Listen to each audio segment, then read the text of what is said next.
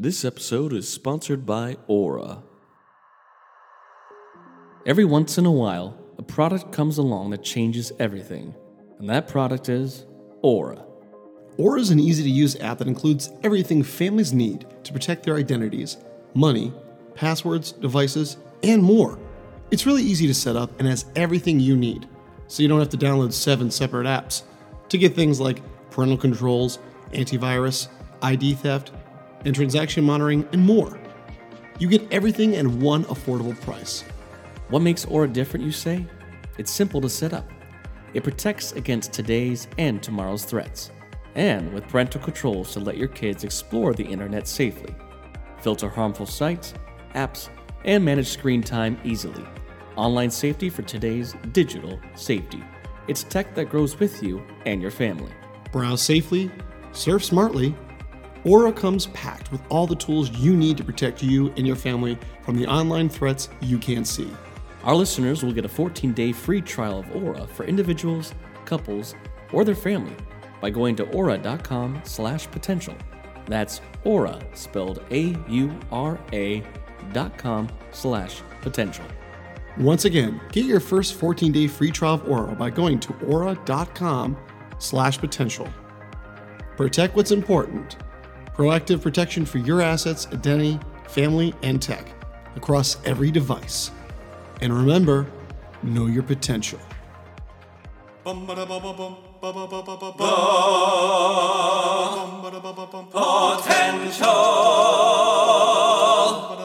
Podcast. Reviewing the latest in movies, TV series, video games, books, and more. This is Potential Picks. Hello and welcome back to another edition of Potential Picks. I'm your host, Chris Dewar. I'm joined by my co-host and fellow possessed soul, Taylor Sokol. Today we're reviewing the supernatural horror film The Exorcist Believer. This is a screenplay by Peter Sattler and David Gordon Green, who also directs the film. David Gordon Green, of course, famously uh, created and directed the new Halloween trilogy, which we stand on the record. We liked Halloween, and then it kind of faded down from there. So now he's tackling a well beloved horror franchise, many of which believe The Exorcist to be one of the best horror movies ever made. Uh, we got to review that earlier this year because this is the 50th anniversary of that original film and uh, we're back for a whole new kind of requel, new kind of telling, and uh, we got trailers for this. And I remember like I remember like when Oppenheimer was coming out, and I went to go see it, and uh, they showed this trailer before the movie, and like my group already felt nervous just from the trailer. Yeah, we're like the marketing um, did really well with like creepy trailer vibe, you know. Yeah, and they definitely set up, you know, the plot pretty well. Like, okay, I see how this is gonna work, and the trailer kind of sets it up in two halves of a movie, and that's really kind of what it is. Yeah. So we're not going to do major spoilers today, but uh, Taylor, what's a brief synopsis of The Exorcist Believer? So, in this film, the plot follows a photographer who must confront the nadir of evil uh, when his daughter and her best friend are possessed. Um, interesting with this film, so we're following these these. Uh, if you one possessed person's bad, imagine two. So we're following these two girls who are possessed. They're both the daughters of two separate families. And, you know, the first half of this movie kind of establishes our characters. Next thing, the girls go missing. So looking for these girls, they show up three days later. Something's pretty off. And then that's when all the spooky and supernatural kind of things happen. So I, I, Chris and I agreed the first half of this film really does a great job. I think that what made The Exorcist so good is the the setup of the film establishing the characters. Like it doesn't start off as a creepy film. And I think that's the powerful thing is almost like this is why people in comedy are funny when they play the fool is they think they're serious, but they're really being funny. Same with horror. Don't play it as scary, play it as real life. And that's more scary. Just, you know, so a lot of this film we're dealing kind of with grief and the loss and shaken of kind of faith. And that's why the believer comes in. Like, do you to believe in a higher power? Do you believe in this the supernatural? Yeah, because I think even in the original film, in all these films, there's always been that that side of, well, you have to, if you believe in God or know people that believe in God, that means you also have to believe in the devil. So if your child has all these crazy symptoms that you can't prove with science, and therefore you believe are possessed by the devil, then you have to believe that there is a God to battle that devil. So I think in concept alone, this film had the right stuff in that, first off, two possessed girls. We've never had two. And that was smart. Like, how did this happen? Um, you know, even in the original movie, I remember being like, they don't really well explain like why it is that Regan is the one targeted. You know, we have this whole scene in the first film, you know, set in Africa and everything, and it's like in the Middle East. It's like why, why then is him? So with well, this, you, you, well, and it's set, up because I remember just and when we went and reviewed this, it was my first time I watched Exorcist. When I saw that this priest finding this like little um stone idol or statue, I was like, oh, maybe it's like the object is cursed. And it's like, oh, that's how it is. But yeah, it's never really explained. It's like, oh, she just something's weird. Where this one set it up better, where it's like she disappears. What happened in those woods? We don't know. So it was kind of more like, oh, this is kind of okay.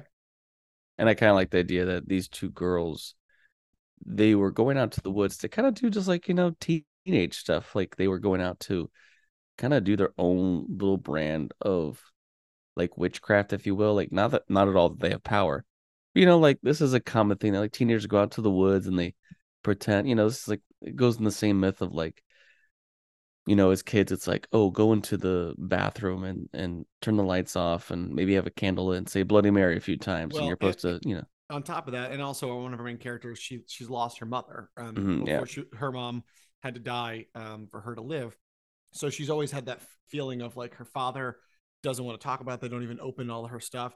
So she's like, it is like playful, but in a sense, she's like, I just want to talk to my mom.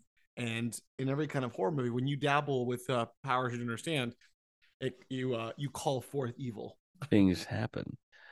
Now I think that whole chunk worked really well, especially like the missing girls aspect. And I actually wish it was longer. I understand that they needed to kind of get to like, okay, we got to get to the the girls have been found and they're starting to have these weird things going on. They're being, being possessed. But that was a good angle because the former movies, at least you know, to my understanding, it's always like we know who the person is, we know they're in the house, and this you know, kind of channeled it more like, oh, we don't know what happened to them. And they took some time, I think, which was nice of building up the the weird stuff, just like in the first film. Is like you have to you can't go straight to like all the scars and the cuts and the the deep voice. There has to be that transition period where the girls are maybe just they were or you know they're maybe they're they got lost and they're hungry and you know it's been three days well, you if you watch this as a parent your mind's probably racing like what happened to them i mean their feet are all messed up and they were they were gone they have no memory where they and i think this plays very different in today's world than if you had this film maybe years ago especially with the scary place we live in like you have a phone and stuff but if we can't track you find you you know that's that's scary. Yeah you could be anywhere someone could have taken you and of course they are young girls so they also have to be tested you know downstairs just in case you know like yeah. that there's there's probably a million thoughts going through your head as a parent of were they kidnapped? Did something assaulted, sexually happen to yeah, them? You exactly, know all yeah. this kind of stuff. So i thought literally this first like third of the film works so well in a big setup like an act one. Mm-hmm. And then we get to the course the, the chunk where it's like okay things are now being weird. And i they did some good creepy stuff with the girls. I think the girls were definitely a highlight of the film and that they just like just really like creepy. linda just like linda blair yeah. did in the original um hats off to the child actresses here our two main leads. And you know when the weird stuff starts happening i think in a weird way it was like they played it a little more safe for some reason. Um, that's like an all for this film. For those fans of The Exorcist, the original film, and I know we keep comparing it, but that's the whole point is you're comparing it to the source material, the the, exactly. the OG. I mean, if you remember that film, Regan like at one point moves like a like a like a spider basically at one point climbs yeah. up on the wall. I mean, well, the, the amount of green puke you well, know that like that and then she's like it's very explicit where she's like using a cross to like almost uh-huh. pleasure herself um and like with with with hurting herself and it's almost like self-harm all this stuff like that so this one it was kind of they alluded to that but not really it wasn't full blown and then the girls don't like there's not a lot of dialogue of the possessed girls in of those demons, which like in the first one, you know, like they're dropping, you know, all these f bombs stuff like that. And I kind of wish they that that's I think that was the thing about why that was so good back then too. So jarring to hear these girls say these things or just say stuff to make their loved ones like doubt the faith or like you know oh yeah they burn in hell and stuff like that. So they did kind of play it safe even for being rated R film. I was kind of surprised by that. Now, because a, a big part of that, which I didn't really get this from my viewing, but you know, looking at the kind of like written out plot line, we're not dealing with the same demon from before. This is not the creepy kind of you know ghost snake face looking thing in the first film. This is a different demon. I'm back. And having that would have played better if it had been more explained. I think. Um, you know, we get this whole arc with we have um we have this nurse played by the wonderful Ann Dowd, who we all love on um Handmaid's Tale. And you know, Leslie Odom Jr.'s character is like he starts to kind of put the pieces together. This this cannot be just a normal case. Uh especially with the health situations with his daughter. And she's like, Look, I I know someone who has been through something like this before, but it's gonna, you know, kind of go outside the normal and you could tell that he's had a loss of faith for a long time since his wife passed and so for him to even like think about like should i turn to someone who's been through this before? This is where we get our requel kind of situation with ellen Burstyn coming back into who was chris MacNeil in the original film. Um and you know seeking the aid of someone who I, I liked how they took her character and it's like oh she went from her big acting career and she turned it into really going around the world and, and learning about to yeah to to educate others you know and she wasn't they they could have gone the route that she became like you know a nun Super, or something like that yeah, oh, yeah, yeah, yeah and she's like i'm fighting demons they didn't do that it was more realistic where it's like i don't perform exorcisms i just know and like almost like um like a grief counselor or, or mm. therapist mm. she's like it was kind of beautiful that she used her fame as a platform to help others but it was yeah. like no no gain, but at the cost of losing her daughter in terms of like she, Regan was estranged from her because she's like, can you imagine I'm possessed and like using that stuff I didn't know what was going on or you know that'd be just kind of nuts. So it's it is interesting. Yeah. So with her being back in the mix, what then they did to kind of make it, and this is even right out of the trailer, is our demon possessed children like recognize her and are like, you know, Call there's been mother, this whole mother and stuff like mother, that. There's been this whole estrangement from Regan, uh, with all the stuff that she's been doing. So like, they're like carving Regan like in the wood, and they're like, you know, she even has lines that are straight. Again, this was in the trailer, no spoilers of like, we've met before, and it's like, oh yes, we have. So then the yeah. whole time, even for the trailers, you know, I was like, oh, this is the same demon. He just has now possessed two children. Yeah, so that it was very confusing.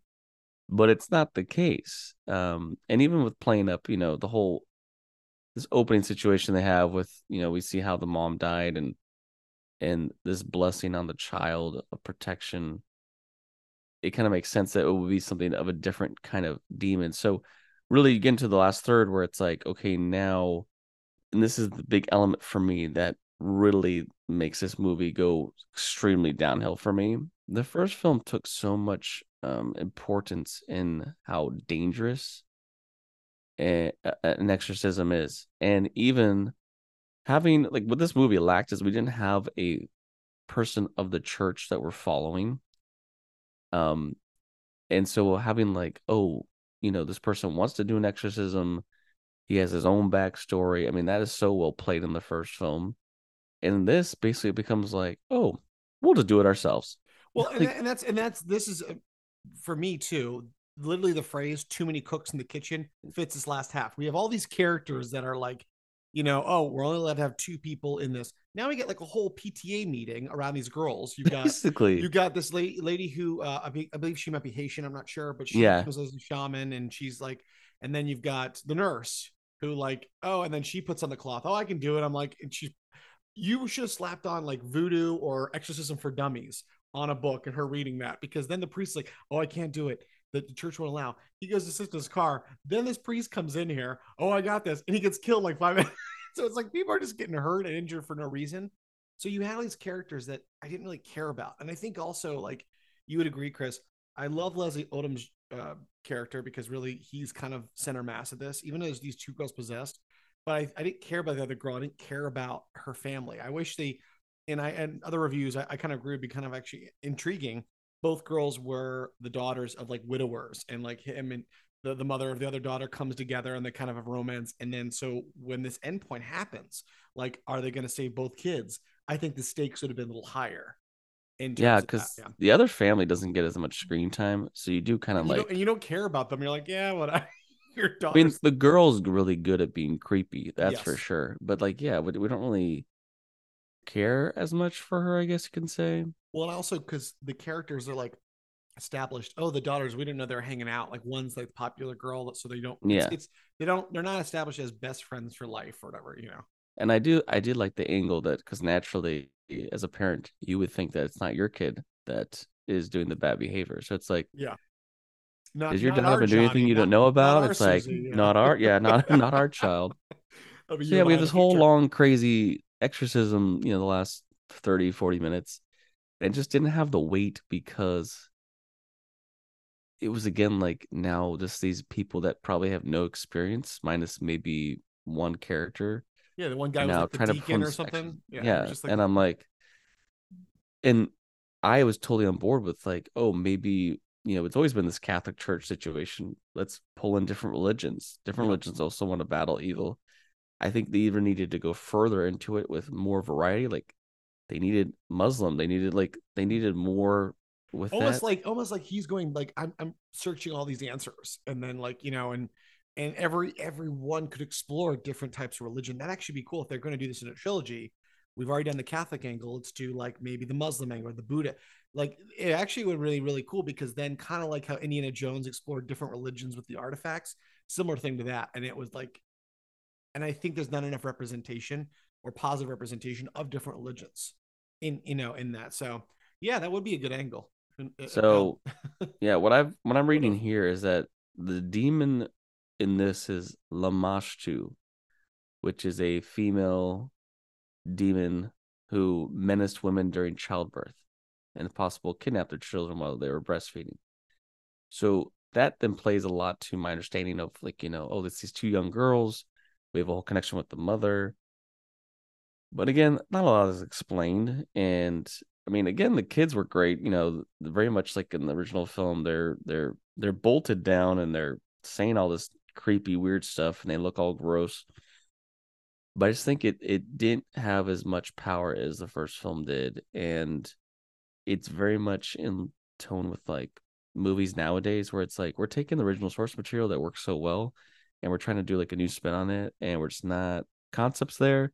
Execution was poor, um, and I was kind of just like bored at times with this film as well. And I don't understand how they want to make this into a trilogy